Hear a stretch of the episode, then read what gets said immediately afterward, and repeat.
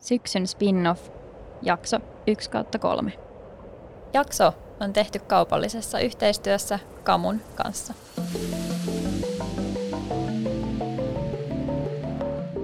Moi moi moi ja tervetuloa taas kuuntelemaan Oisko Betaa podcastia. Täällä me keskitytään kiipeilyn kovaan, kauniiseen, kitkalliseen ja kitkattomaan maailmaan –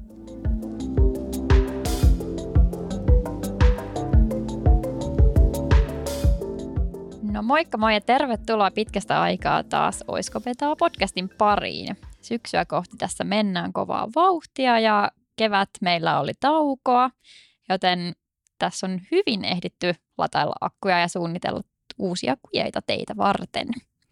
Ja studiollahan meillä on tänään Monika. Ja Julia. Ja etäyhteyksien päässä meillä on kiipeilyvalmentaja Juha Olli, IGstä tutummin Jolli, alaviiva, Jolli, alaviiva. Toivottavasti se meni nyt oikein. Mutta hei, tervetuloa taas tämän meidän podcast-saagan, vai mitä hän tämä nyt on. No anyway, sen pariin kuitenkin. Ja mitäs Julia sulla on mielessä? No mä alkuun voisin nyt vähän kuulustella, että kukas Juha Olli oikein on ja mistä tulet. Meillähän on nämä klassikkokysymykset, mitä ollaan aina alkuun kysytty, niin lähdetään vaikka niistä liikkeelle. Eli kerro vaikka alku, että mistä sun arki koostuu ja mitä teet työksesi? Joo, alaviiva moikka vaan kaikille. Ja mä teen työkseni kuvisopetushommia yläkoulussa ja lukiossa ja sitten valmennan urheilijoita myös ammatikseni. Ja, ja tota, semmoista arkeahan se on, että avovaimo ja sitten poika myöskin kuuluu elämään, mutta aika lailla se sitten pyöri myös oman harrastuksenkin ympärillä, eli kiipeilyhommia aika paljon. Et nyt tänään tosin kävin punttisaarella tuossa, mutta tota, koska satoi, että se on käytännössä niin kuin lepopäivä sitten. Just näin. Missä päin sä asut? Onko sulla niin kuin, tavallaan... Kun... Asun tässä Moskovan naapurissa, eli Imatralla, ja, ja tota niin, niin, keskellä, keskellä isoja kasoja kiviä. Okei. Okay. Onko tota, sori mä nyt tässä hyökkä ja kysyn, mutta onko siellä päin siis jotain halleja, kun sä vähän vedit ton silleen, että sä menit puntille ennemmin kuin kiipeilyhallille? Joo, kun kiivetään ulkona, niin kiivetään ulkona. Et tota, mulla on kyllä kotona oma seinä, tai kaksikin, mutta, mutta tota niin, mä mieluummin sit lepää vähän huomista varten. Huomenna on hyvä keli ja ja sitten taas isketään kiinni. Tuossa puolen tunnin ajomatkan päässä on Boulder Saimaa niminen hyvä sisähalli, mutta tota niin, mä oon aika lailla sitten kyllä tänne ulkoorientoitunut silloin, kun ulkokausi on menossa. Että. Mm. Onko tämä koko perheen harrastus vai ootko ainoa perheestä, kuka kiipeää? Mä oon, mä oon hyvin, ai, hyvin ainoa, mutta mun harrastukseen suhtaudutaan hyvin niin kuin lämpimän hyväksyvästi ja tota, niin, vähän mielenkiinnolla myöskin sille, että kyllä ne pitää mua suhteellisen vaarattomana kuitenkin. Että. Joo. Kotihallimolla on yleensä kysytty, että ajattelisitko että Boulder Saima on sun kotihalli vai ihan sun kotikoti on sun kotihalli? Mm, joo, nää ja sitten tässä Imatralla on yhden punttisalin yhteyteen Colosseum-niminen paikka, niin sinne on myös tullut sellainen ihan, ihan kivan kokoinen seinä, seinä, mitä on sitten ollut itse kanssa vähän rakentamassa. Et periaatteessa varmaan se, että, että tota, ei mulla ehkä sellaista ihan kotihallia ole. Hailee vähän siellä täällä. Aivan. Milloin sä oot sitten itse aloittanut kiipeilyn?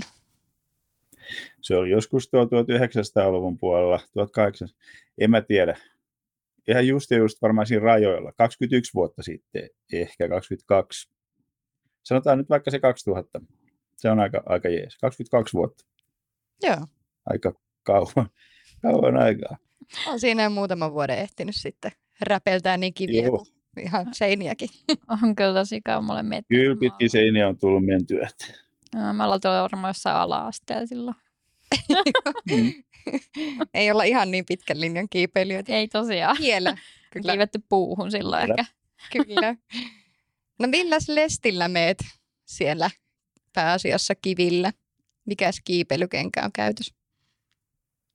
Mä käytän Skarpan kenkiä aika paljon ja tota, vaikka mä oon tänne aika iso poika, 90 kiloa, niin mä tykkään myös näistä pehmeistä Dragosta ja Furia Sstä ja mutta sitten mulla on vähän laaja spektri muutakin. Sä sieltä Instasta voit katsella, mulla on sellainen mielestäni hyvin niin kuin vaatimaton ja pienimuotoinen kenkäfetissi, että et, tota, kenkiä ei ole koskaan liikaa ja tota, se on pelottava tilanne, jos niin kuin on, meinaa sellainen tilanne näkyä, että niitä rupeaa jotenkin olemaan vähän. Ja, mutta vähän kaikenlaista lestiä. Et joskus vähän kovempaa, jos on tosi tiukkaa tota niin, ruuvin kantas läbiä, niin saattaa olla vähän jämäkämpikin pohja sitten käytössä, että mm. vähän tilanteen mukaan, mutta tota, pääasiassa noita Skarpan popoja, ne sopii mun kavioon kivasti. Joo, mä oon itse ihan täysin rakastunut nyt tuohon Dragoon, että se on ollut kyllä ihan... Mm, erittäin hyvä kenkä. Se on vähän liian mukava sille, että sitä ei viitti edes ottaa pois alasta. Joo, sen on huomannut. kyllä. Mä vaihda sukkiakaan, että tuota, Mites tota, niin minkäs kokosta kenkää yleensä käytät? No tota, mulla katukenkä on 46, suurin piirtein 45 ja, ja kiipeilykenkä on 42,5. Joo, että ihan huomattavasti pienempiä. Joo. No joo, sellainenkin hassu kuva löytyy varmaan sieltä Instasta, missä mulla on joku kenkä ja kiipeilykenkä vierekkäin, niin onhan se jotenkin mielestä vähän vähän hassua, että ihanko sama ihminen noita käyttää, mutta mä tykkään, että ne on aika mukavat silti, että en mä mitenkään niin tykkään tiukosta kengistä. Joo. Kipeksä itse sitten ihan kaikkia alalajeja, tradia, sporttia, boulderia vai ootko ns. erikoistunut johonkin tiettyyn tai mieltynyt?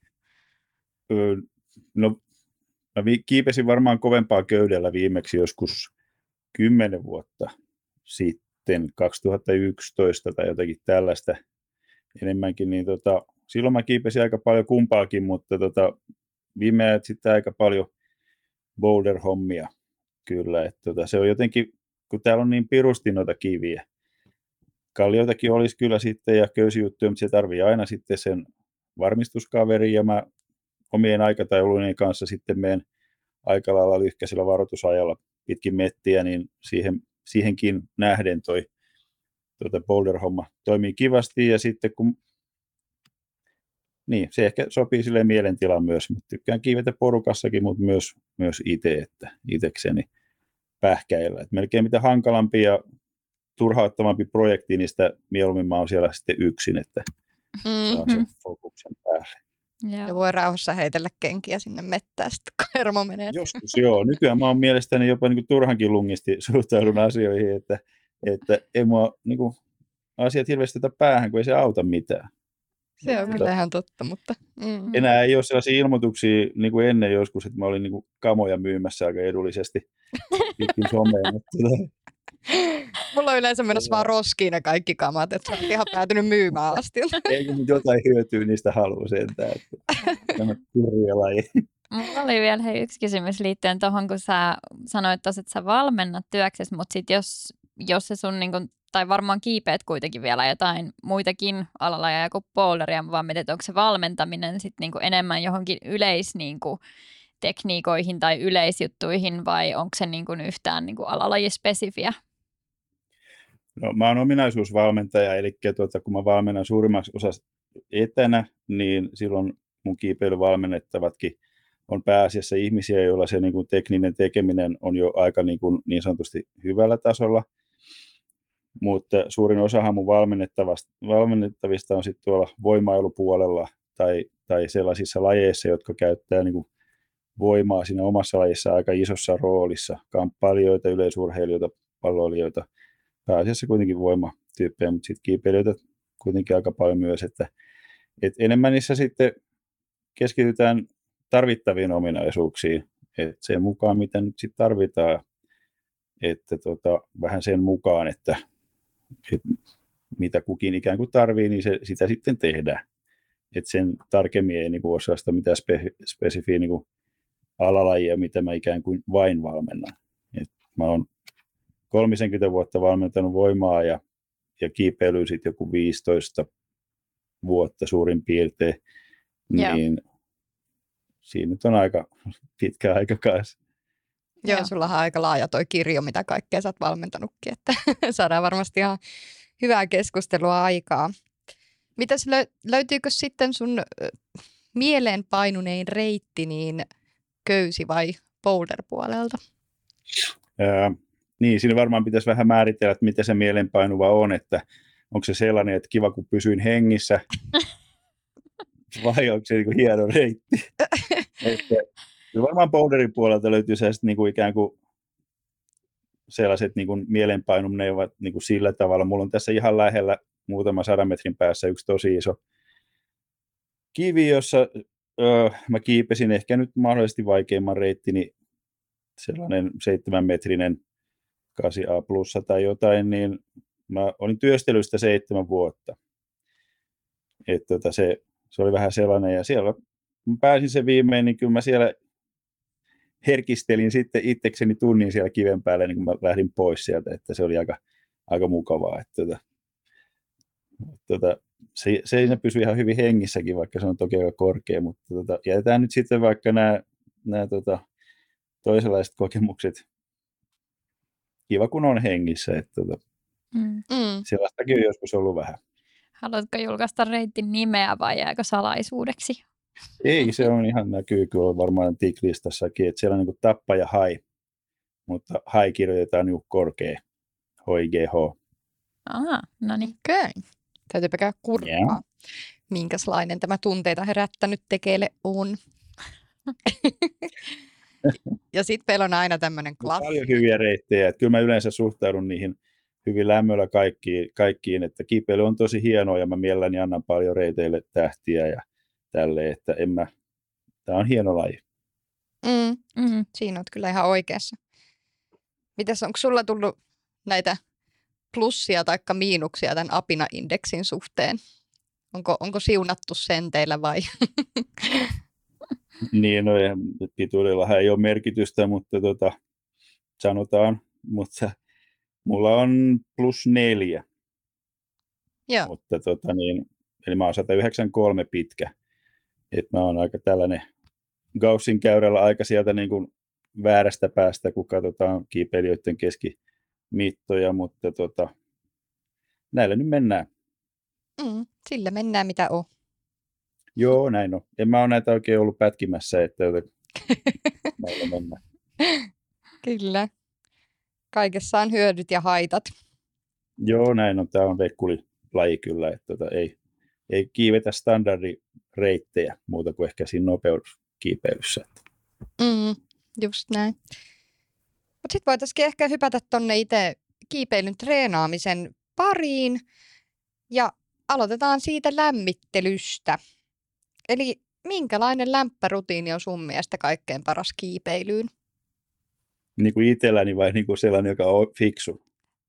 No mennään vaikka sen fiksun kautta, koska tunnetustihan kaikkien omat lämpöt on aina vähän puolikkaat, jos näin no, joskus vähän liika innokas saatan olla ja, ja tota niin, joo, en välttämättä, mutta tota, ää, niin, jos katsotaan ihan valmennuksessa, valmennuksellisessa mielessä, niin tota, se siis lämpöhän koostuu kolmesta niin kuin tekijästä, että se kehon lämpötilan nostaminen ja, ja sitten käytännössä kun kiipeily on lajina, mikä on, niin se liikkuvuuden niin kuin läpikäyminen tai tällainen liikerata pohjainen motorinen tekeminen ja sitten se hermoston herättely niin kuin voimantuotollisesti, niin ne on ne niin kuin kolme osaa, mitkä pitäisi sieltä lämpästä löytyä, mutta se toteutushan voi olla sitten vähän niin kuin, mikä ikään kuin kullekin sopii, että mistä tykkää, tykkää ja tota se se vaan niin kuin se lähtöajatus pitäisi olla, että se valmistaa se lämmittely johonkin.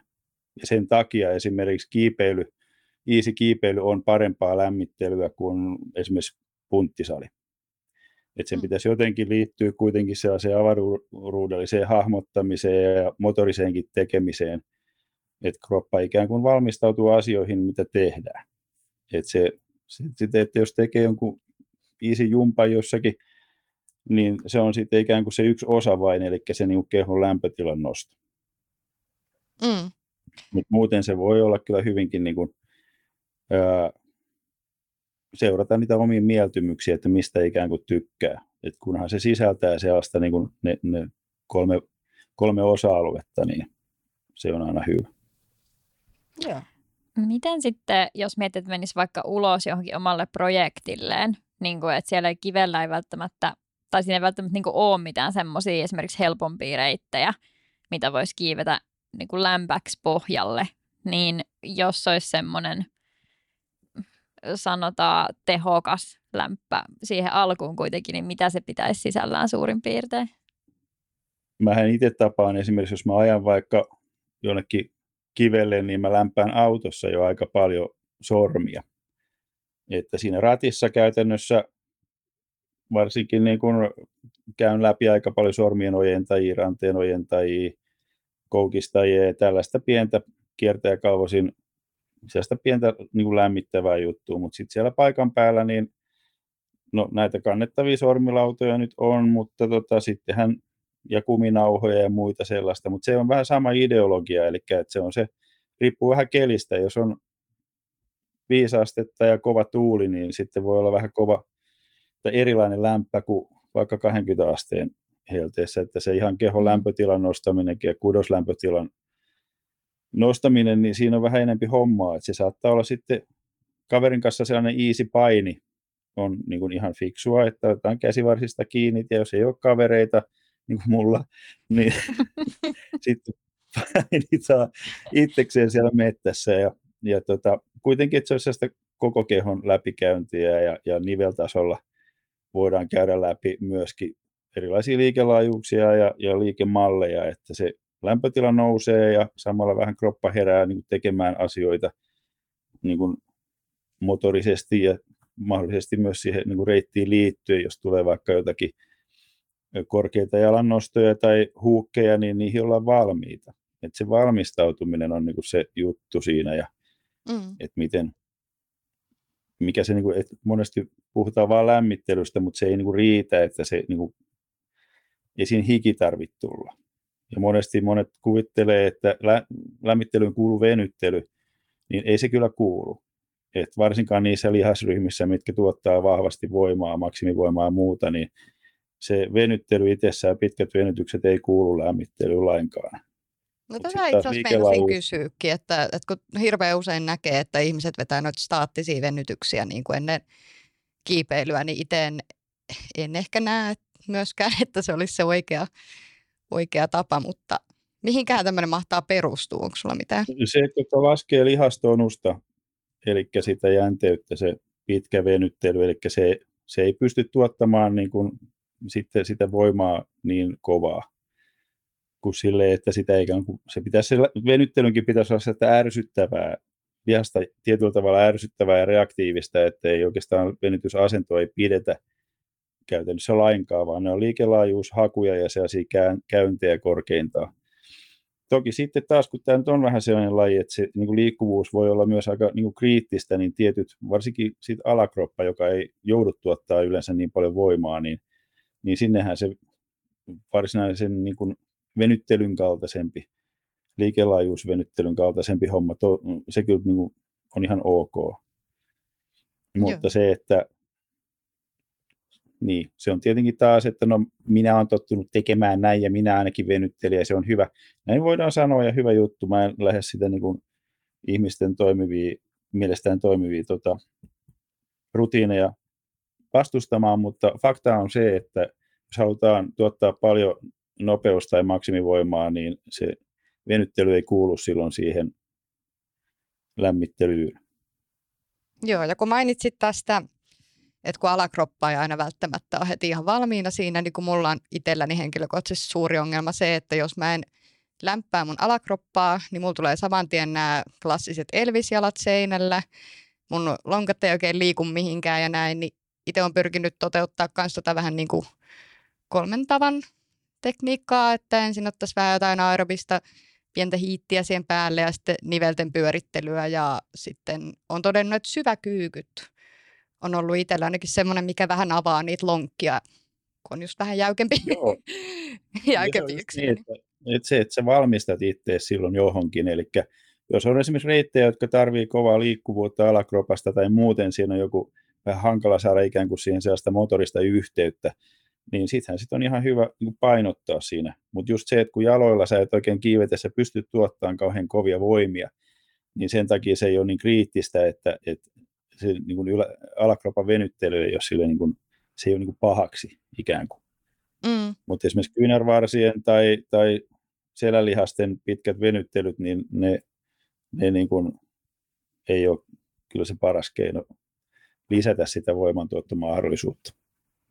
Joskus mieluummin just vähän jotain punnerusta, leukaa tai jotain pientä lihas. Jotain sellaista iisiä valmentavaa, valmentavaa että, että minkälaista nyt sitten tuleekin vähän kiipeämään. Että vähän sen mukaan aina, että mitä on tulossa, niin sen mukaan valmistaudutaan. Että jos, jos on tota niin, niin, nimenomaan sen mukaan, että, että se, siinä on niin selkeä päämäärä ja monesti sitten mä niin ohjeistaisin sen kevyen kiipeilyn niin kuin sillä tavalla, että siinä on joku opeteltava tai sellainen niin sisältö, että no niin, nyt, nyt mä niin kuin olen enemmän läsnä tässä ja nyt mä niin kuin laitan jalat paremmin ja että siinä on myös sellainen pieni pedagoginen agenda siinä niin kuin lämpässä, että, että miksi, eikä vaan, että no mä vaan kauhan tässä jotenkin kevyttä, vaan mä valmistan sillä lämmittelyllä itseeni johonkin tulevaan.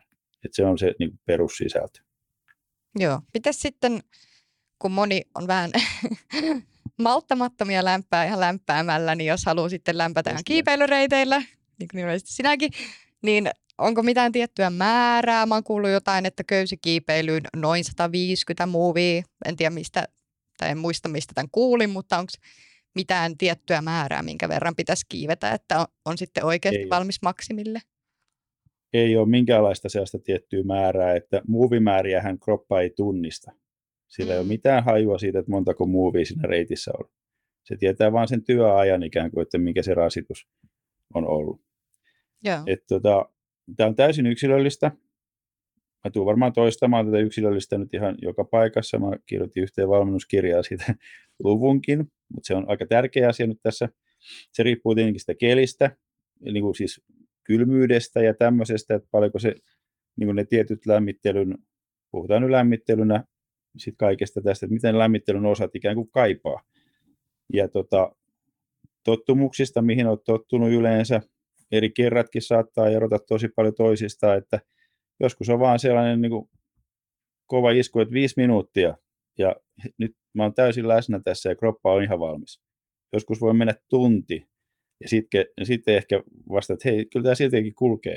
Että se saattaa kulkea samalla tasolla, mutta se vaan vaatii vähän enemmän.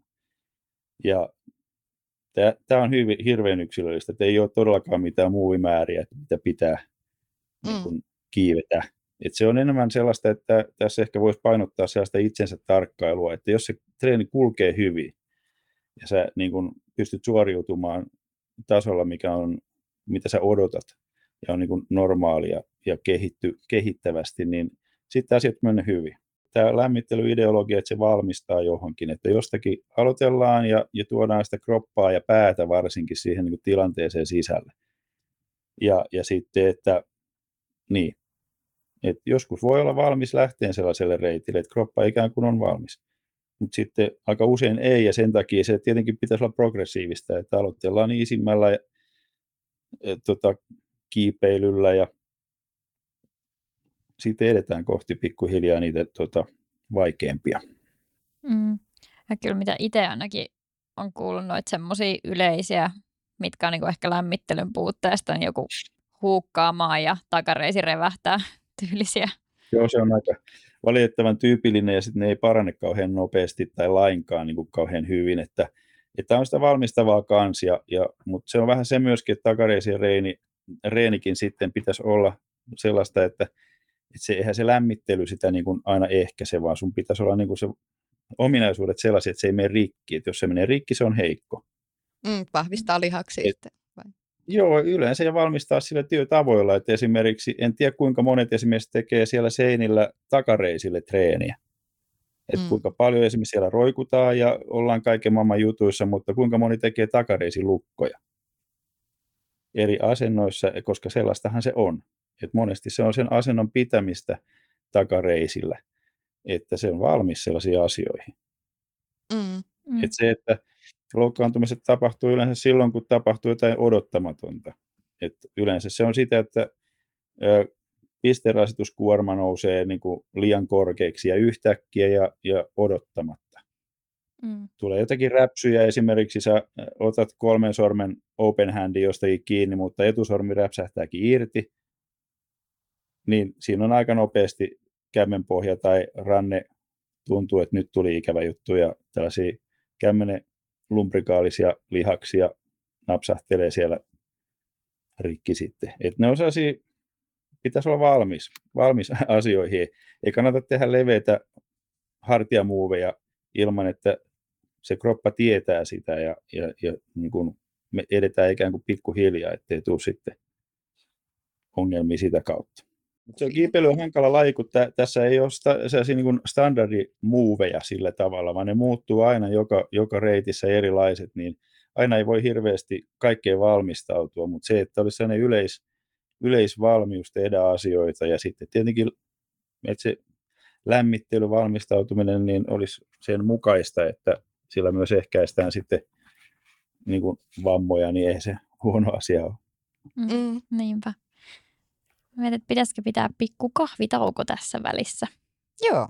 Sitten voitaisiin seuraavaksi hyppää tuonne kiipeilytekniikoiden pariin. Niinpä.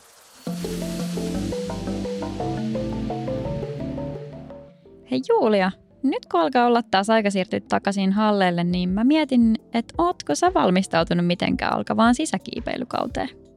No lähinnä asennoitumalla takaisin treenirytmiin, mutta on myös vähän pohdiskella, että minkälaisilla tossuilla tämän treenikauden oikein aloittaisi. No, onko löytynyt joku uusi suosikki? No Scarpalta on tullut semmoinen malli kuin Velose. Se on suunniteltu juurikin sisäkiipeilyyn. Se on pehmeä ja tekninen kenkä ja kaiken kukkuraksi myös vegaaninen. Miten sun halleille siirtyminen on lähtenyt liikkeelle? No, niin kuin tiedät, niin mä en mun suosikkikengistä ainakaan vielä ole luopumassa, mutta ulkokauden jäljiltä rikkoutuneet varmistuslasit kaipas korvaajia. Öö, samalla tuli tsekattua myös muiden varusteiden tilanne ja tehtyä kamussa muutamia päivityksiä. Nyt sitten vaan kova ajo ja treenit käynti ensi vuoden projekteja varten.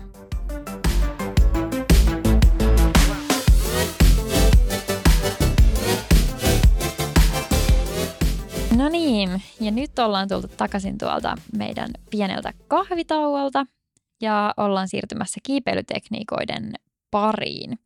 Ja mä haluaisin ihan ekana kysyä tämmöisen tosi niin kuin yleiskysymyksen, että miksi tekniikoita kannattaa treenata? No, että pääsee niitä reittejä. mm. niin, et, et, miksi ei? Niin. Et sitähän tämä kiipeily on. Tämä ei ole levoveto eikä sormilaudassa roikkumista, vaan tämä on liikkumista.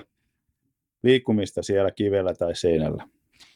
Voiko tuosta sitten niinku päätellä jotenkin sille, että, että ne tekniikat tulee sitten vaan siinä niinku kiipeillessä? Ai niin kuin automaattisesti? Niin, että ne vaan ilmestyy. Ei tuu. Ei tuu, että tota, kyllähän esimerkiksi nämä drop jutut ja tällaiset, niin sehän ei ole luonnollinen muuvi ihmiselle ja se, se ei ole ollut alun perin siellä mukana, että, että, että se oli ikään kuin keksintö. Mm. Että kaikki asiat ei ole luonnollista liikkumista, mutta se, että tietenkin nyt niin kuin, niihinkin mennään pikkuhiljaa, mutta kyllä sille mun mielestä niin kuin alusta alkaen pitäisi kyllä hyvin monipuolisesti pyrkiä opettelemaan sitä liikkumista. Joo, mutta onko se sitten tavallaan, että kun kuitenkin jos miettii silleen vaikka nyt sisäkiipeilyreittejä, niin sitten niissä niin helpommissa reiteissä tosi harvoin on niin semmoisia vaikeampia tekniikoita, että sitten ne tavallaan tulee kuitenkin siinä vähän niin kuin sen kehittymisen Mitkä on vaikeita mukaan. tekniikoita? No vaikka just no, tosi harvoin näkee vaikka tuommoisia just, no drop knee on hyvä esimerkki, että harvoin niitä näkee niin kuin jollain vitosen reiteillä esimerkiksi. Toki niitä voi Joo. käyttää siellä, jos niin kuin, mutta ei ole pakollisia useinkaan. Joo, se tässä on ehkä vähän semmoinen, että jota, tokihan se menee näissäkin sillä tavalla, että jotkut muuvit on niin teknisesti haastavia ja ne vaatii osa myös tietyn voima, voima tota, pitää olla tietty voimataso, että se pystyy ikään kuin tekemään ja hyödyntämään niitä silleen taloudellisesti. Mutta se, että mun mielestä kyllä ihan mahdollisimman alusta asti kyllä olisi hyvä, jos niitä muuveja ja muuvi, muuvitapoja opettelisi hyvin niin kuin monipuolisesti ja jos nyt lasketaan ihan sellainen täysin aloitteleva pois, jolle se kiipeily on sellainen huonot tikapuut tyylistä niin kuin kokeilua, mutta sellainen varsinainen kiipeilyllisyys, niin ei tee lainkaan pahaa harjoitella sitä niin kuin liikkumisen erilaisia tapoja ihan alusta asti. Ja mä olen vähän sitä mieltä, että niitä helppoja reittejä pitäisi myöskin tehdä sillä tavalla, että niissä on myös pieniä otteita ja, ja mm. tota, erilaisia, erilaisia tota, muutakin kuin, ettei se ole sellaista kahva, kahvasinfoniaa jossain nelosilla ja tälleen. Ne otteiden etäisyydet ja, ja tota, niin kaltevuus ja muut sitten niin kuin muuttuu, mitä vaikeammaksi mennään, mutta tota, se on sitä kiipeilemisen ja liikkumisen taloudellisuuden opettelua, niin se on kyllä hyvin niin kuin korkealla siellä niin kuin kiipeili, kiipeilijän harjoittelun kohteena. Joo, ja pakko tuosta, kun sanoit, että nämä liikkeet on usein keksittyjä, niin tuli auttamatta mieleen se, että, että kun useimmin näkee ehkä just esim. pidemmillä ja lyhyemmillä aika eri semmoisia ennäs suosikkitekniikoita, että drop niitäkin tuntuu, että aika paljon pidemmät kiipeilijät käyttää, että saa vähän sitä koipea pois tieltä ja sitten just taas vastaavasti, jos miettii korkeita jalannostoja, niin ne on ehkä vähän semmoisia lyhyemmille useimmin käytettyjä, niin olisiko se niin kuin ihan kaiken kokosten fiksuu kuitenkin treenata ihan niitä kaikkia eri tekniikoita, että voisi sanoa, että on niin kuin monipuolisesti hyvä kiipeilijä. Tai ei sanoa tietenkään, mutta että kokee olevansa sitten monipuolisesti Joo. hyvä. Kyllä se, kyllä se näin menee. Mulla on tuttavissakin pari samanmittaista kaveria, jossa toinen on todella hyvä huukeissa, mutta tosi huono sitten näissä haistepeissä ja toisinpäin. Sitten siellä toisella kaverilla, että tota, ne on aina tilanne, tilannekohtaisia ja, ja pitäisi olla ikään kuin valmis tässäkin, että niin kuin pystyy tekemään kaikenlaisia asioita. Mä itse olen vähän niin kuin liika pitkä ja sitten nämä drop niin taas on niin kuin vähän huono asia, koska se aika usein ajaa mut pois sieltä kalliosta.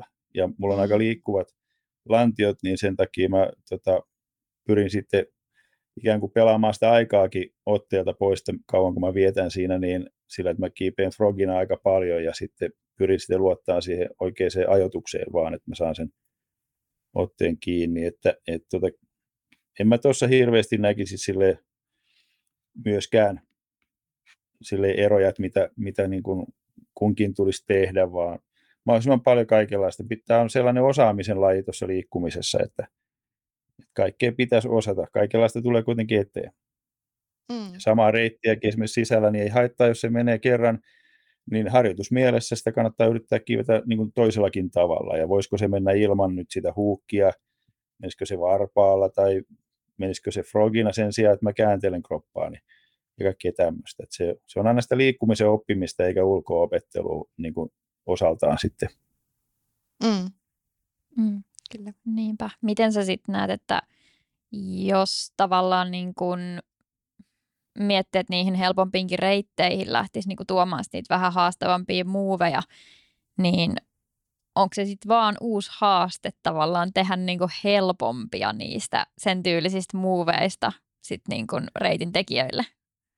On. Kyllä se reitin tekeminen on niin kuin hankalaa sillä tavalla, että jos ajatellaan, että sen pitäisi olla samaa gradeä, että sen olisi vaikka kaikille 7A, niin se on ihan, ihan pirun vaikeaa ja mahdotonta, kun ei se onnistu kisoissakaan, jossa pitäisi käytännössä olla vain niin absoluuttinen yksi tekniikka, että millä se menee, ja yritetään pakottaa se, että näin se vaan menee. Niin, niin ei se sitten taas siellä halleilla treenireittien kanssa vaan onnistu millään, kun on eri kokoisia ihmisiä ja, ja kaikkea muuta, niin ehkä siellä voisi olla enemmänkin sitten semmoisia niin kun nyt on näitä sandbag-merkkejä joissakin, että, että on ikään kuin helpompi pitkälle tai helpompi lyhyelle, niin, niin siinä voisi olla joku sellainen pieni info, infojuttukin, että kelle se on ikään kuin suunniteltu, niin se voisi ehkä antaa vähän, vähän tota insightia, mutta niin, mm. se, se on ehkä aika vaikeaa, vaikeaa tehdä niin kuin helpompia reittejä, kun sitten taas siinä tulee ongelmaksi tämä niin kuin voimantuottokin, että saako niillä sormilla pidettyä kiinni, että pitääkö sen aina olla niin kuin kahvamainen, mutta tota, tämä on sellainen, mitä reitin tekijät sitten saa pähkäällä aika lailla, että et, tota, mielenkiintoinen homma sekin. Jep. Ja sitten tästä on, mä huomannut, että on tullut oheisilmiönä tämä softiksi haukkuminen. Että sitten jos se sattuu olemaan vaikka just pidemmälle helpompi, niin sitten jos on lyhyelle vaikeampi, niin usein kuulee just tätä, että no tämä ei ollut gradeissä ja tämä oli ihan softi, mutta sit, ja ihan sama toisinkin päin. Että sitten jos on joku semmoinen meille vähän helpompi. Niin... Sitä meidän lajin sellaista yleistä höpöhöpöä, jolla ei ole minkäänlaista pohjaa, että varsinkin sisällä, kun on vain ne tietyt otteet, ei ole mitään niin kuin jaloillekaan niin kuin mitään tasaavaa, vaan se on, ne on vain ne tietyt otteet, niin, niin siellä se on vielä pituusriippuvaisempaa kuin se niin kuin ulkokiipeily. Et, tota, se on softi sitten, jos sen on tehnyt 170-senttinen kaveri ja tota, minä pääsen skippaamaan kruksiin ja näin, niin totta kai se on mulle silloin softi, mutta, mutta mitä sitten, että sen absoluuttinen greidaaminen sisällä, niin tota, mun mielestä se pitäisi tapahtua siellä jokaisen pään sisällä ja, ja mä yleensä valmennuksessa käytän se, sellaista omaa greidiä, että se ei ole seinägreidi, vaan sun pitää itse funtsia, että mitä se on sulle itselle, koska muuten sitä nousujohteisuuden tarkkailua ei pysty tekemään. Ja sitten voi mennä niin, että mä flashään 7A, mutta en pääse 6B, niin eihän se ole silloin niin kuin mulle 6B, mm. mulle itselle, koska sitähän se niin kuin on. Ei siinä mennä, niin kuin, no jotkut menee jahtaan kreidejä ja hienoa, mutta se, että jos sitä valmennus- ja treenimielessä käyttää sitä hallia leikkikenttänä, niin silloinhan se pitäisi olla sellaista ikään kuin itselle todellista. Mm. Eli ei pitäisi nimenomaan tuijotella niitä kreidejä, vaan keksiä ei. niitä muuveja, mitä sun pitäisi harjoitella ja missä sun pitäisi niin kuin... No mietipä nyt vaikka joku sellainen kompressio sloperihässäkkä, joka on vaikka nyt 6B, sitten kun se on viikko kiivetty, niin sitten ei pääse kukaan. Niin. Et se on ihan vellissä tai näin, niin tota, eihän sekään niin kuin pidä se grade silloin paikkaansa. Mm. Et se pitäisi olla vähän niin kuin päiväkohtainen, jos sitä käyttää niin kuin treenin mielessä. Et tänään toi reitti oli, oli vaikeampi, se on niin likainen jo, että nyt se on jo 6C. Joo, Nämä tänään niin. Oman niin kuin, analyysi kautta tehtyjä juttuja, että mun mielestä se on tällainen. Kun, jos ei se ole kisareitti, niin ei sillä ole mitään merkitystä, että, että kuinka ikään kuin vaikea se on, jos ei se vie sua eteenpäin johonkin. Mm. mm. Tosi hyvin sanottu. Palataan nopeasti vielä tänne, tänne meidän tekniikkapuolelle. Tota, kun sä puhuit tuossa aikaisemmin kiipeilystä grimpeillä, että niitä voisi tuoda myös sinne vähän niin kuin helpommillekin reiteille, niin mitä mieltä sä oot sitten otellaudan tekemisestä, että onko sen aloittaminen myös sit niin kuin järkevää silleen aikaisessa vaiheessa, jos miettii sormia sitten kuitenkin tuossa? Joo, siis tota, no mä itse kun on aika painava, niin mun on pakko sillä sitten niin kuin voimatasolla pyrkii niin kuin kompensoimaan sitä omaa painoa ja myöskin tietenkin se, että pysyn ehjänä, että mulla on ollut aika vähän ongelmia sormissa. Mä oon tehnyt melko lailla alusta lähti, lähtien tota sormilautaa jollakin tasolla ja tällainen varmaan, että aika monesti tulee sanottua, että pitää vuoden kiivetä ennen kuin voi aloittaa sormilautaharjoittelun, niin tämähän nyt ei toki pidä paikkaansa, että, että kun on monenlaisia aloittelijoita ja niillä on erilaisia taustoja, mutta toki sillä joku pohja sille on, että, että ne sidekudokset, jänteet ja muut, niin ne vahvistuu vähän hitaammin kuin lihakset ja, ja sen takia se on niin kuin, sormet on kuitenkin hieno motoriikkatyökalu ihmisellä, että tuota, sit jos tarvitaan voimaa, niin se on sellainen vasaraote sitten enemmän ja sen takia niitä pitää myös vaikka nätisti kohdella, mutta tämä kiipeily ei ole sellainen laji, missä niitä kohdellaan nätisti. Mm. Mutta tuota, sormilauta on kuitenkin kontrolloitua, että sä pystyt ottamaan tietynlaisia otteita, sä et heittele niihin et, ja saat sen painon niihin nätisti, niin siinä mielessä se ei ole mitenkään se vaarallisempaa. Ja niin kuin kaikessa voimaharjoittelussa, niin se rasituksen annostelu ratkaisee sen asian, että onko se liikaa vai liian vähän vai onko se sopiva. Mutta se, että niin kuin aiemmin tässä on tullut sanottua, niin se kiipeily on se juttu, että aloittelija ei juurikaan saa kehitystä sillä tavalla parhaiten, että se keskittyy siihen sormilautaan, vaan että se rupeaa opettelemaan sitä liikkumista. Et se on niin kuin se paras ajankäyttö kyllä. Eli alkuun ihan puhtaasti metrejä siellä seinällä. Joo, Joo. kyllä. Mm. Ja ajatuksella. Jep. Mm. Mitä muuta oheistreeniä sä sit itse teet, kun otelautaa? Ää, no jonkun verran, mullahan on punttitausta 35 kiloa sitten. ja, ja tota näin, niin mä toki sitä teen jonkun verran, mutta ei se ole ehkä silleen niin tavoitteellista, että enemmän se on sellaista vanhusjumppaa ja tällaista ja vähän niin kuin sitä on kiva edelleen silloin tällöin tehdä, mutta, mutta en mä hirveästi itse tee muuta oheistreeniä ja, ja tällä tavalla, että ei se, ei se välttämättä ole niin tarpeellista sille, että kiipeilijänä kehittyy, että paljonko saa vedettyä leukoja tai, tai tällä tavalla, että niin olisiko se harjoitteluidea just sitten se, että jos sulla on niitä heikompia lihaksia siellä, niin käy sitten työstään niitä siellä, että ne kestää sitten ne muuvit siellä seinällä vai? No senkin saisi tehty, jos sen saa tehtyä niin kuin kiipeilemällä sen tota, vahvistamisen, niin se on yleensä aina parempi, koska silloin siinä käytetään sitä koko kroppaa ja niitä voimantuottoketjuja, mikä on kiipeilyssä tärkeitä.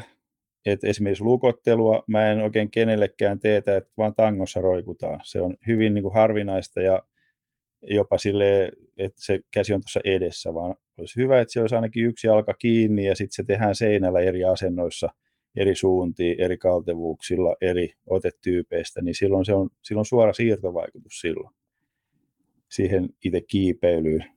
Et jos sen pystyy kytkemään sen voimaharjoittelunkin kiipeilyyn, se on aina parempi kuin että se tehdään punttisalilla. Se on aina yleisvoimaa, jos se on punttisalilla, mutta se on lajivoimaa suoraan, jos se tehdään jotenkin kiipeilyyn kytkemällä.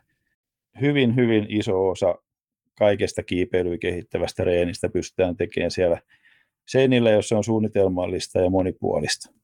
Mm.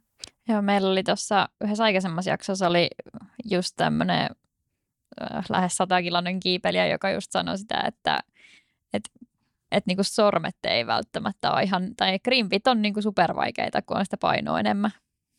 niin kuin, että, no, mä painan 90 kiloa niin. ja mä oon aika hyvä krimpeissä, että tota, just niin. tänään, tota, eilen tein 6 millin, 6 millin listassa roikuskelin tuolla, et tota, se on vähän, että mihin ha, niin kuin itseensä valmistaa, ja jos on painava, niin se on oikeasti aika fiksua, että pitää olla vahva, koska muuten se Newtonin perkele on, on se ongelma tässä, että se meni keksiin sen painovoiman, niin sen takia tämä on tosi hankala laji.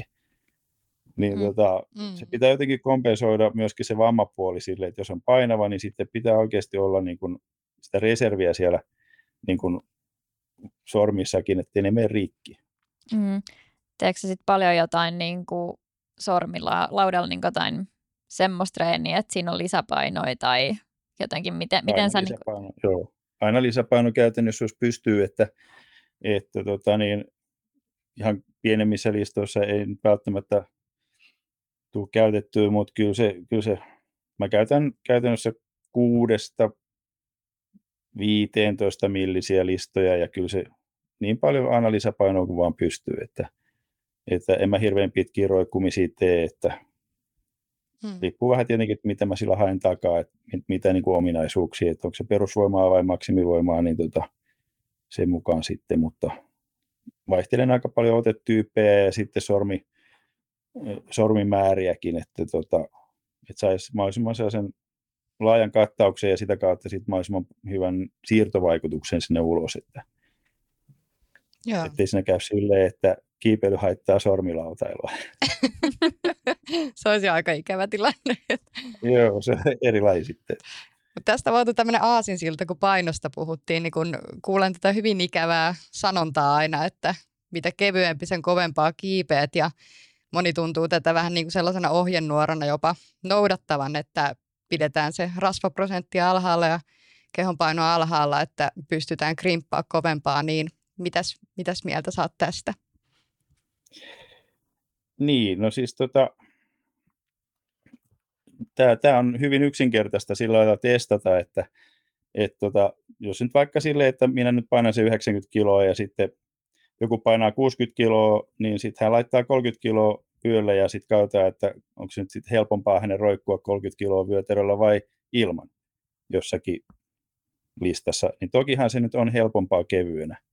Mutta se, että ja huippu naiset on 55 kilosia suurin piirtein ja miehet 65 kilosia, niin näin se nyt vaan menee. Mutta se, että onko se, onko se tota niin, suorituskyky sitten riippuvainen siitä massasta, että ruvetaan kiskomaan niitä niin kuin grammoja pois? Vai olisitko sä niin kuin kovempi, saisitko sä niin kuin paremmin kiivettyä ja treenattua ja jaksasit tehdä, jos olisit aavistuksen painavampi? Niin yleensä se on näin. Että sellainen liiallinen painon niin kuin höylääminen, niin se, se on mun mielestä huono suuntaus, että mieluummin hankitaan ominaisuuksia, joilla sitten niin kuin pystytään tekemään terveellisesti ja jaksetaan tehdä paljon asioita, eikä se, että, että näännytetään itsensä ja, ja sitten niin kuin ollaan tyytyväisiä taas sain kilon pois. Mm. Et ei, se ihan, ei se näin mene, että kyllä se enemmän on se, niin kuin, että keskitytään asioihin, jotka on niin kuin olennaisia, eli ne ominaisuudet. Just näin. Et mä oon itse vähän ihmetellyt, että ihan niin kuin harrastaja kunnassa on hyvin paljon tätä tällaista ajattelua, että ymmärtäisin ehkä sen, että jos olisi tavoitteellinen kilpaurheilija tai muuta, että olisi ne tavoitteet tosi korkealla tai näin, mutta että ehkä se semmoinen terve suhtautuminen liikuntaan ja ruokaan, niin se on... No se. Mm. Tämä on nimenomaan siitä, että, että tähän liittyy sitten keho, keho tota, imagoon muutenkin, että miten esimerkiksi ö, nyky, nykymaailma kohtelee vaikka naisia, että minkälainen naisen kuuluu olla. Ja sitten tietenkin kiipeilyyhteisössä, että minkälainen niin kuin kiipeilijä naisen, miltä kuuluu näyttää. Ja se on huono suuntaus, koska tota, se, se sitten niin kuin saattaa aiheuttaa vääränlaista stressiä ja muuta ihmiselle, jolla saattaa muutenkin olla niin kuin itsetunnon kanssa ongelmia. Että, tässähän toi Stasa Kejo kirjoitti tuosta varsin mainiosti, että tota, hän on nykyään pulleemmassa kunnossa kuin ennen, mutta pään sisällä on hyvä olo. Ja siellä se vaan finaaleissa keikkuu edelleen. Et, mm. tota, se on enemmän se, että, että sulla on hyvä olo treenata, sä oot, niin kun, luotat itseesi, tykkäät itsestäsi. Sillä on paljon enemmän merkitystä tämän kaltaisessakin lajissa kuin sillä, että mitä, niin kun, miten muut sanoo, että sun pitää olla tai, tai, tai muut sellaiset niin odotukset. Niin kysytään nyt vielä tämmöinen, kun ollaan nyt puhuttu näistä niin painoista ja muista, että, että miten eri kokosten ikäistä ja pitusten kiipeilijöiden tulisi niin kuin treenata, että onko jotain eroa? Ei. Riittikö tämä vastaukseksi? no, kyllä jo, jo, ytimekäs. niin, joo. Kuuntelijat, niin, hei, siis että ei. Ei, ei tarvitse olla mitään eroa. Että tämähän on tästä vähän, mua vähän se ehkä harmittaa, että kun netissäkin on sellaisia kaikenlaisia juttuja, että, että niin kuin voivotellaan sitä niin kuin omaa pituutta. Ja että tämä olisi nyt tyyliin, että okei, tämä olisi kevyemmällä, niin kuin, tämä on kevyemmällä varmasti helpompaa. Mä voisin ihan hyvin, mä oon sitä itsekin käyttänyt joskus niin kuin tekosyynä, vaikka ei se niin auta mua yhtään. Tai sitten joku lyhyt sanoo, että joo, joo, tämä olisi pitkälle helpompaa. Mutta silloinhan se ei pelkästään niin kuin voivottele sinne itseensä, vaan se vie pois ikään kuin sitä toiselta ihmisryhmältä, vaikka nyt niitä pitkiltä kiipeilijöiltä. Et miksi, miksi he niin kuin ei saisi nauttia sitä, ja vaikka ne kuitenkin, kuitenkin yrittää tosi kovaa ja mm. niin kuin vääntää täysillä, niin ei niiltä saisi myöskään ottaa pois sitä niiden yritystä ja, ja niin kuin dissata niitä, että joo, että sä oot pitkä, niin totta kai se on helppoa. Tai että joo, sä oot kevyt, totta kai se on helppoa. Mm. Että tota, se treeni on ihan samanlaista, että tota, se olisi hieno juttu, että jos reitit olisi aina samanlaisia, että se on aina samat mitat, niin sitten, sitten nämä mittasuhteet olisi, niin kuin, niitä olisi helpompi piipittää. Mutta nyt kun joka reitti on erilainen, niin sitten pitäisi olla ehkä sellaiset niin kyborgikädet ja jalat, että niitä voisi säätää, säätää pari 30 senttiä aina niin kuin tarpeen mukaan, niin se olisi hieno asia. Mm, Mutta se, että Joo, joka reitti heti. on erilainen.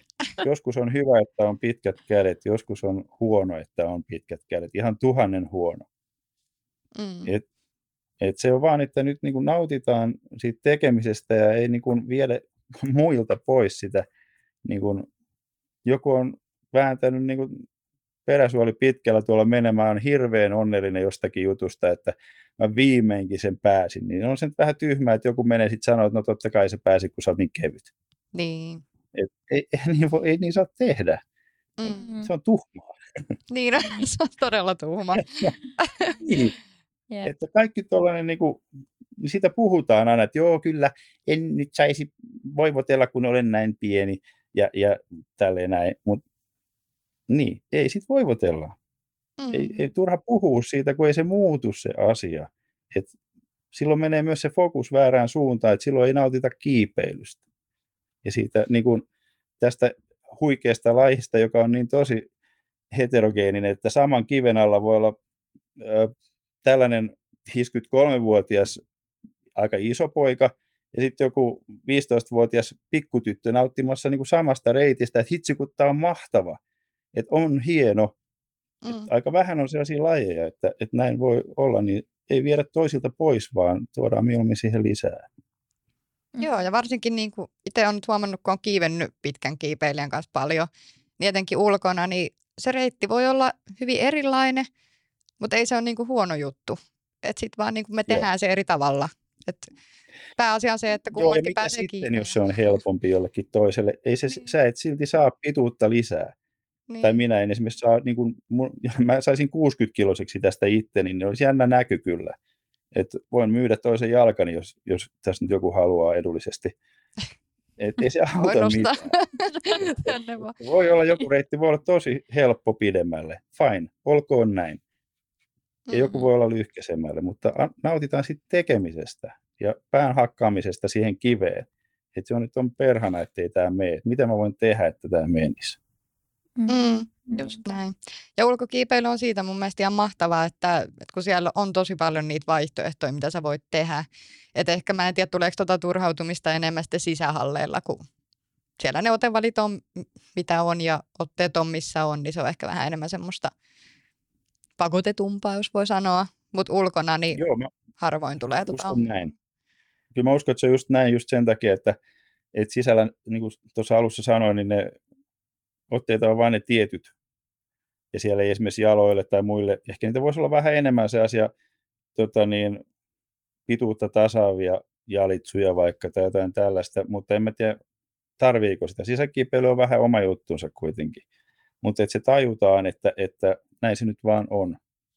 Mm. Että sitten ehkä sekin, että no ehkä se on kiva suuntaus myöskin, että kredit rupeaa vähän niin kuin laajempia sisälläkin, että se nyt ei plussan kanssa mennä siellä perässä juosten, vaan että ne nyt on suurin piirtein alakutosta ja suurin piirtein yläkutosta ja kaikkea tällaista, niin ehkä se vähän helpottaa sille ihmisiä, mutta kai se on vähän se niin kuin luonteenlaadussakin sitten monella, että sellainen tulosurheilu, että, että jos mä nostan penkistä 150 kiloa, niin sitten se on vähemmän kuin 151. Että et siitä pitäisi jotenkin mitata sitä kehitystä ja tietenkin sitä katsotaan sitten sillä tavalla, että mä pääsin tuon reitin ja toi, toinen ei. Mä oon parempi paitsi että tuo reitti saattoi mulle olla 6B ja sille toiselle 6C+, kun se, se on jotenkin sille jostain syystä vaikeampi, esimerkiksi vaikka mm. pituuden takia. No mitäs, jos vähän vertaa sitten, tota, tai lähdetään vertailemaan sisäkiipeilyä ja ulkokiipeilyä, niin koetko että niiden kahden lajin treenaaminen eroaa toisistaan, vai onko se nimenomaan just niin, että sisällä treenataan sinne ulos niitä tekniikoita? Ennenhän se meni näin, että sisähalleilla ne oli olemassa vain sen takia, että niillä talviaika reenattiin, että pystyi sitten kiipeä ulkona paremmin, mutta nykyään se on aika paljon eriytynyt omaksi lajikseenkin sitten sisäkiipeily, varsinkin kisakiipeily, että se on hyvinkin erilaista. Että niin kuin Adam Onrakin taisi jossain haastattelussa sanoa, että se ei oikein kauempana ulkokiipeilystä enää voi olla. Mm. Ja tota, sisäkiipeily ja kisaaminen, boulderointi varsinkin. Et tota, kyllähän se treeni on silloin myös niin kuin sen niin kuin tavoitteen mukaista pitäisi olla ja, ja, ja sitten tota, se vähän riippuu taaskin siitä nyt sitten, että mikä on se tavoite, minkä takia siellä treenataan siellä sisällä, että jos haluaa mennä sisäkisoihin, niin sitten pitäisi tehdä paljon sen kaltaista harjoittelua, erilaisia flash simulaatioita ja erilaisia movie-versioita esimerkiksi samasta reitistä tai kaikenlaisia, että mitä, mitä se kisaaminen on. Mutta sitten taas jos treenaa ulos, niin siinä teki jo hirveästi eroja, että jos nyt on menossa vaikka jonnekin Margalefiin kiipeä 50 metrin pokettireittejä tai sitten Fontsuu slopereille, niin kyllä todella erilaista pitää olla se reeni sitten. Et se on aina sen mukaan, että kiva olisi katsoa pikku tavoitteilla vaikka sitä, että okei, että nyt on lokakuu ja rupeaa ulkokausi olemaan ohi, että mihin mä oon menossa vaikka keväällä. Onko mulla projekteja Suomessa vai meneekö mä reissulle vai, vai meneekö mä kahden kuukauden päästä Kalinnokselle tai mm. tällaista. Et, mm. et kyllä se voi erota tosi paljon, paljon sitten se niin kuin harjoittelu itsessään, että, mutta se on sitten tota, tavoitteesta aina kiinni. Koetko sä, että olisi hyvä, että olisi aina joku vaikka semmoinen projekti, joka olisi niin kuin tavoitteena tai silleen, että sitten vähän niin kuin sen mukaan olisi helpompi myös määritellä sitä, että, että mitä treenaa sisällä Joo. tai silleen, onko se... Projektit on tämä juttu tässä näin, että et eihän meidän nyt sellaisia sairaita pidä olla niin kuin Lehtolaja, niin että, tuota, että tuota, mies jaksaa hakata, hakata kyllä niin kuin, että kivi antaa ennemmin periksi kuin Jani. Terveisiä vaan. Niin, tuota, et se on hyvä, että on, on tavoitteita. Et on se nyt vaikka se, että nyt on kiivennyt vaikka ihan yleistavoitteitakin, että niin kun kiipesin tänä vuonna 5 7 A ja ensi vuonna mä haluan nostaa sen, niin kuin, että niitä menisi 20 tai ja vaikka 5 7 B. Että voi olla ihan sellaisia vaikeustavoitteita, mutta myöskin sellaisia ihan reitillisiä tavoitteita, jotka herättää intohimoja. Tämä on aika paljon sellainen laji, missä niin kuin ihmiset palaa niin kuin sielusta tähän, tähän lajiin, että on paljon intohimoja herättäviä juttuja. Ja ne reitit on sellaisia, että eihän tässä nyt ole mitään järkeä, että mennään jonkun viisimetrisen palikan ääreen tuonne mettään ja sitten mennään siitä, kun sitten vierestä pääsisi helpommalla. Mm. Sitten me kiivetään siihen päälle ja ollaan niin kauhean onnellisia vuorikiipeilijöitä, kun päästään sen päälle. Tässä on mitään järkeä, mutta kun ei tarvi olla. Mutta se, mm. että sellaisia niin kuin omia intohimoja herättäviä projekteja on, olisi tosi hyvä ihmisellä olla. On se sitten se tuon nurkan punainen 6B tai sitten joku kova ulkoreitti. Et kunhan se niin kuin saa sen sielun sykkimään, niin se on, se on aina kova juttu ja se on jokaiselle ihmiselle aina niin kuin yhtä tärkeä asia ja se on, se on hienoa, jos sellaisia saisi löydettyä itselleen. Joo, se suuri motivaattori myös. Että sit on niin kuin... No mitään ei ole, jos ei ole motivaatiota. Mm-hmm. Että se, että miten sen löytäisi itselleen. Mieluusti se saisi olla sisäinen, että se ei tule ulkoisia vaikutteita kautta, niin se olisi aina hieno asia. Mm. Niin, ettei tavallaan mietitä sitä, että mitä joku muu kiipeää tai tekee tai näin, vaan niin kuin mietittäisiin sitä omaa. Niin. omaa Koska mieltä. se sitten haittaa myöskin sitä kiipeilyäkin. Tota niin, siellä hallillakin esimerkiksi, ajatellaan liikaa, että mitä toi ajattelee musta, kun mä en päässytkään tätä. Mm. Mitä silloin väliä? Mm. Että, että pitäisi vaan keskittyä siihen omaan niin kuin läsnäoloon siinä reitilläkin. Se on jo harjoittelujuttu myös, että, että kun olet reitillä ja kiipeät, niin ei ole muuta. Et keskityt siihen huolella, joka ainoa muuvi, olet ihan täysin läsnä siinä.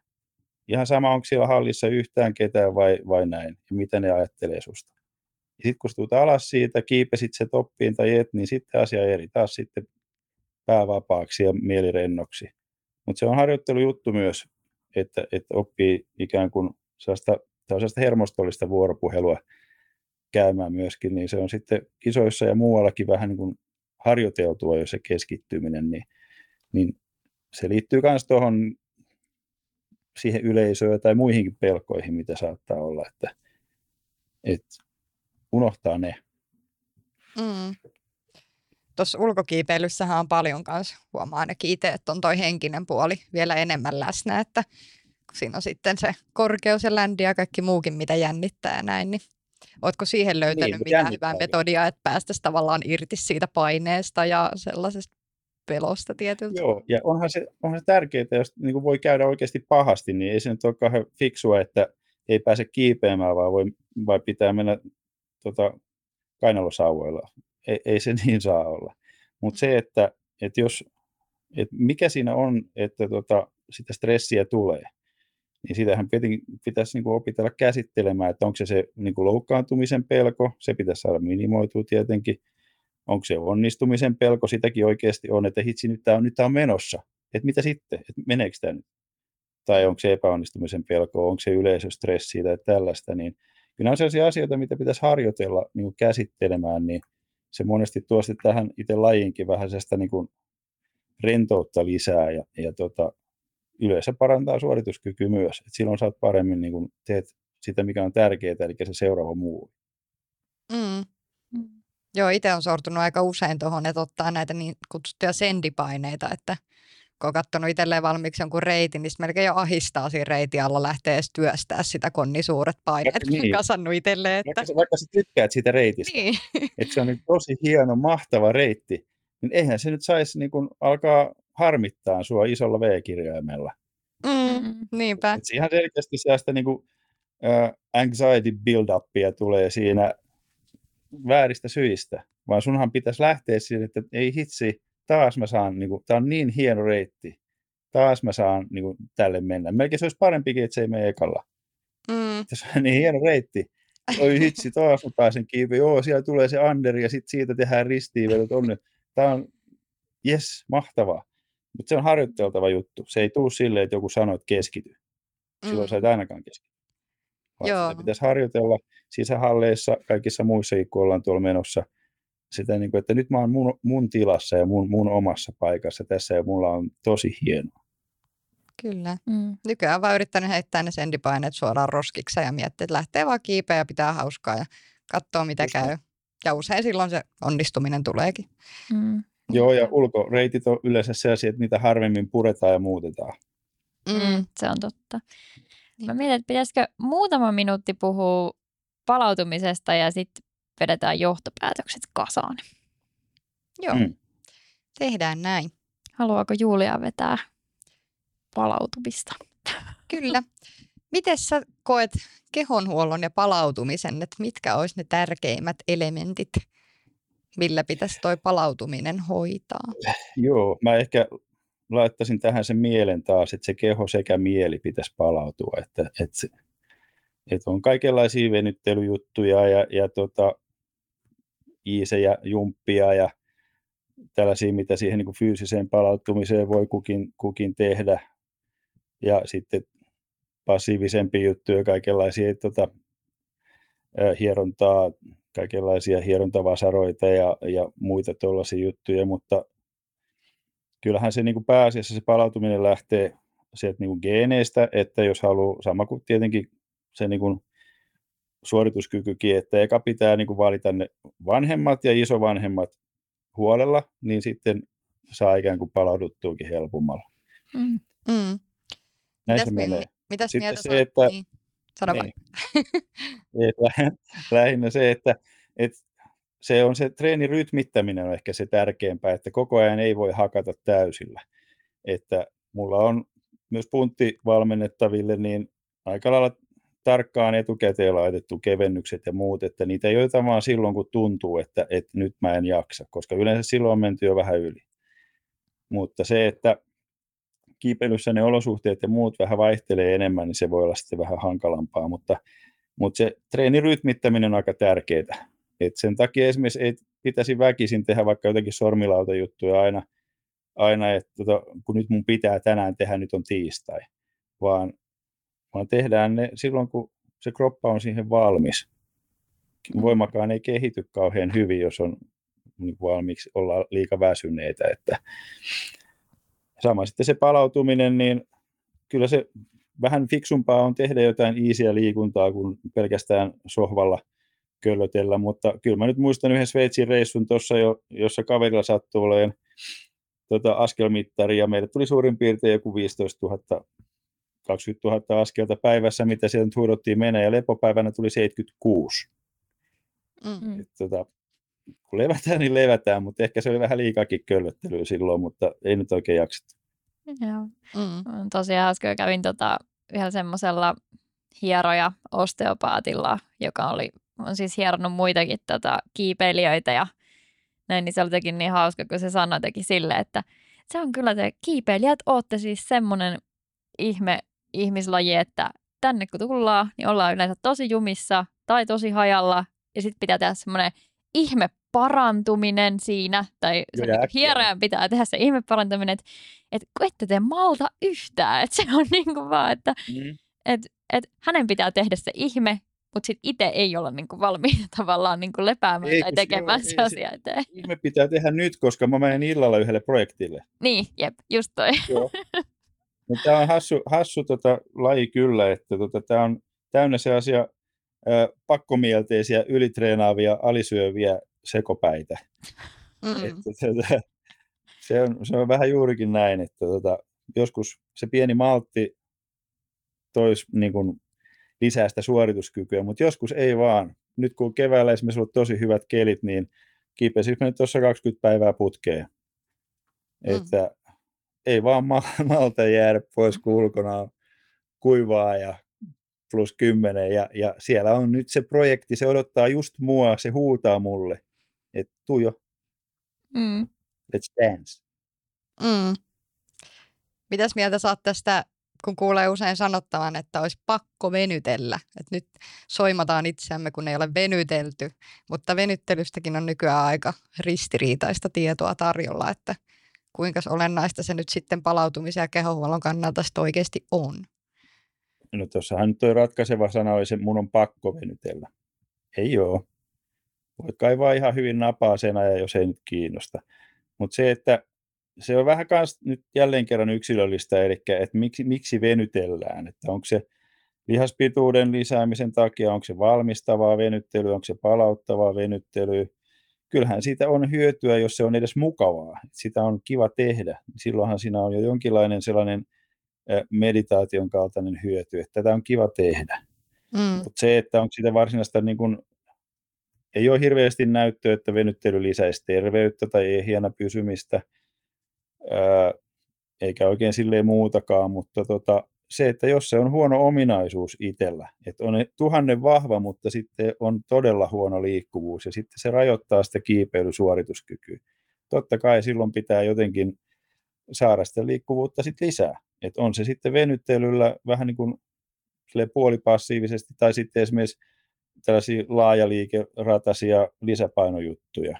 Et miten se nyt sitten hankkii, niin eihän se pelkkä se niin kuin venyttely ole se avain välttämättä. Mm. Mm.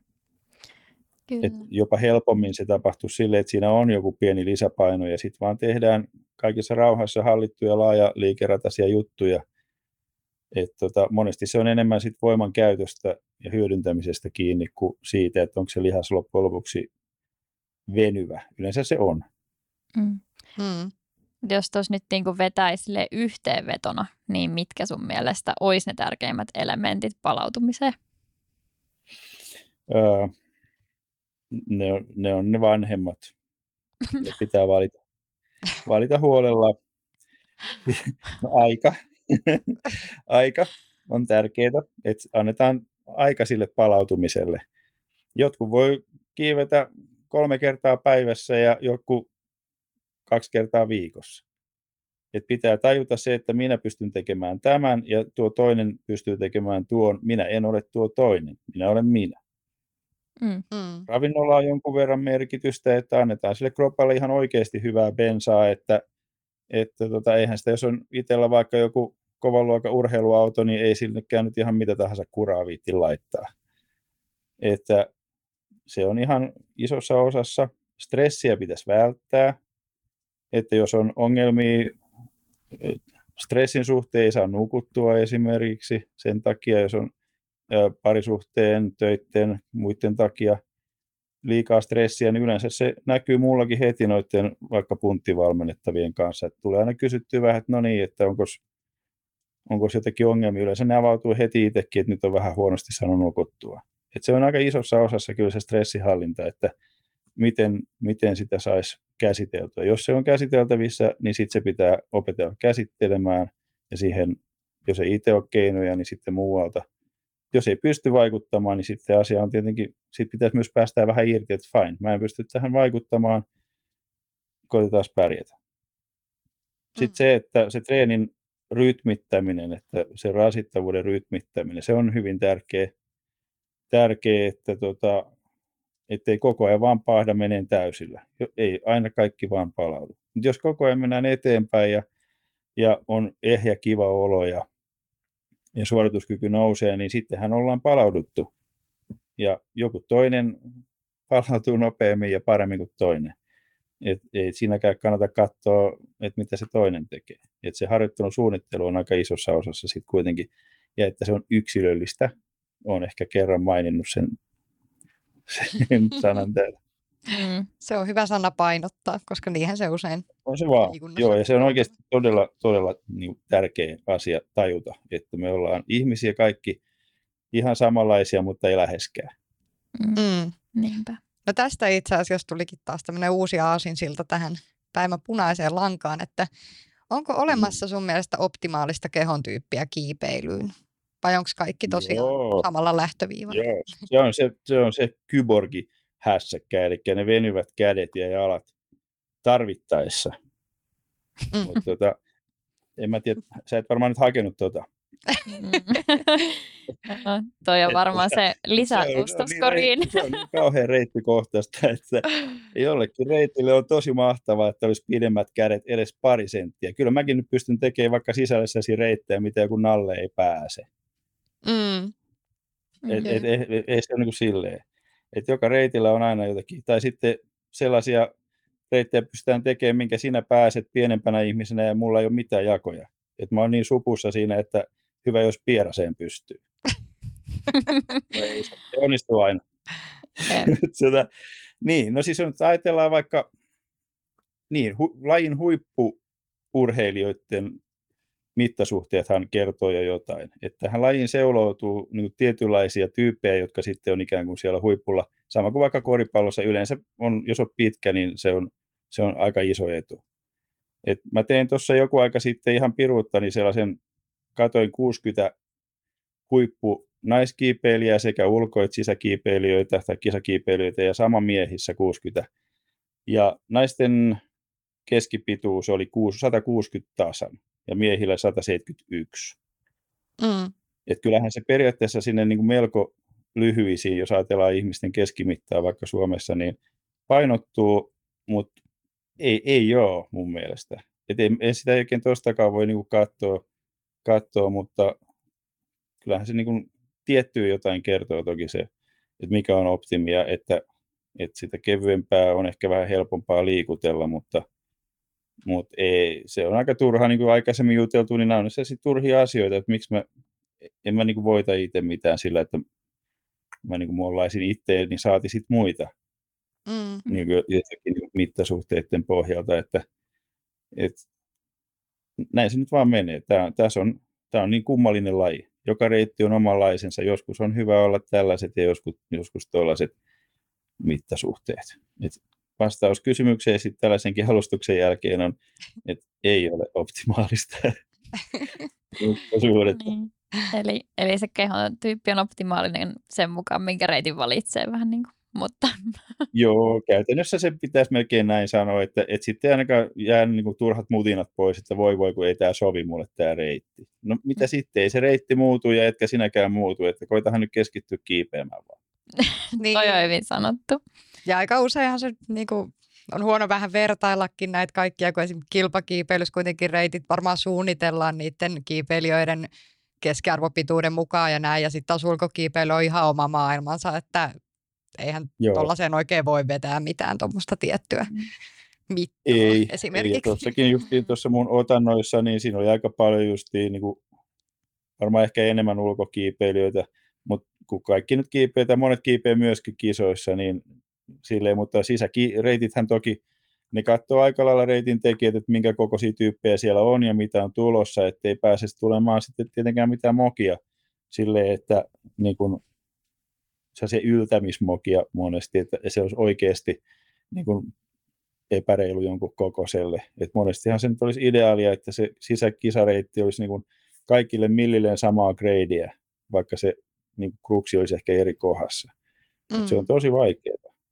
Mm. Et, tota, mutta joo, nämä on näitä ikuinen Mm. niin kuin höpöttelyn aihe, mutta ehkä sellainen, mikä tekisi jokaisen terveydelle hyvää, jos vähän pääsisi eroon, eroon sellaisesta niin kuin voivottelusta. Mm. Juuri näin. Niinpä. Ei siinä. Haluatko vielä sanoa jotkut terveiset meidän kuuntelijoille aiheeseen liittyen? Ennen Terkkuja kaikille! en mä tiedä, mitä mä nyt sanoisin.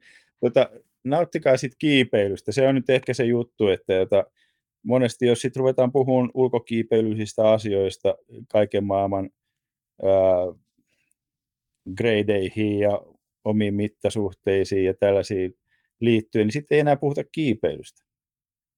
Et tota niin, se kiipeily on henkilökohtainen kokemus kuitenkin ja, ja minä en voi kiivetä niin kuin sinä kiipeet ja, ja minä en saa sun kokemusta siitä reitistä, kun minä en ole sinä. Niin nautin siitä, että sinä kiipeät ja sä tykkäät siitä lajista ja hitsi, miten niin kuin tyytyväinen ja onnellinen se ihminen on, kun se on tuossa. Ja mä yritän nyt sitä niin kuin keskittyä siihen omaan onnellisuuteen myös, että, että mä en ole vielä päässyt tätä reittiä, mutta mä saan silti kiivetä tätä. Että tämä on, tämä on hieno juttu. Mm. Mm. Et ehkä joku sellainen niin kuin, sen oman niin kuin onnellisen kokemuksen kiipeilystä tajuaminen, että, että se, on, niin kuin, se on se tärkeämpi juttu. Juuri näin. Hyvin sanottu. Jep. No, nyt on, ollaan varmaan sit saatukin jo jaksoa aika lailla purkkiin. Niin me kiitetään sua, Juha Olli, kun olit messissä. Olin erittäin Kiitos hyviä runsaasti. pointteja ja hyvää keskustelua. Ja muistutellaan vielä, että meidäthän tosiaan löytää Instagramista nimellä Oisko Betaa. Sähköpostia ja kuuntelijan tarinoita voi laittaa mailiin beta.oiskobetaa.fi ja nettisaittihan oli se www.oiskobetaa.fi. Ja ensi kerralla päästään sitten taas vähän kilpakiipeilyn maailmaan, mutta tästä liha- lisää sitten lähempänä. Kiitos ja Kiitos palataan. kaikille. Moikka! Moi moi!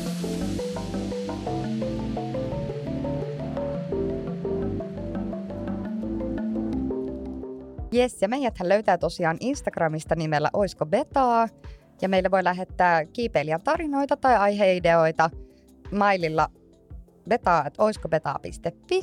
Ja sitten on vielä meidän nettisaitit, mistä sä voit käydä lukemassa meidän huikeita blogeja kiipeilymaailmasta. Ja osoite on www.oiskobetaa.fi.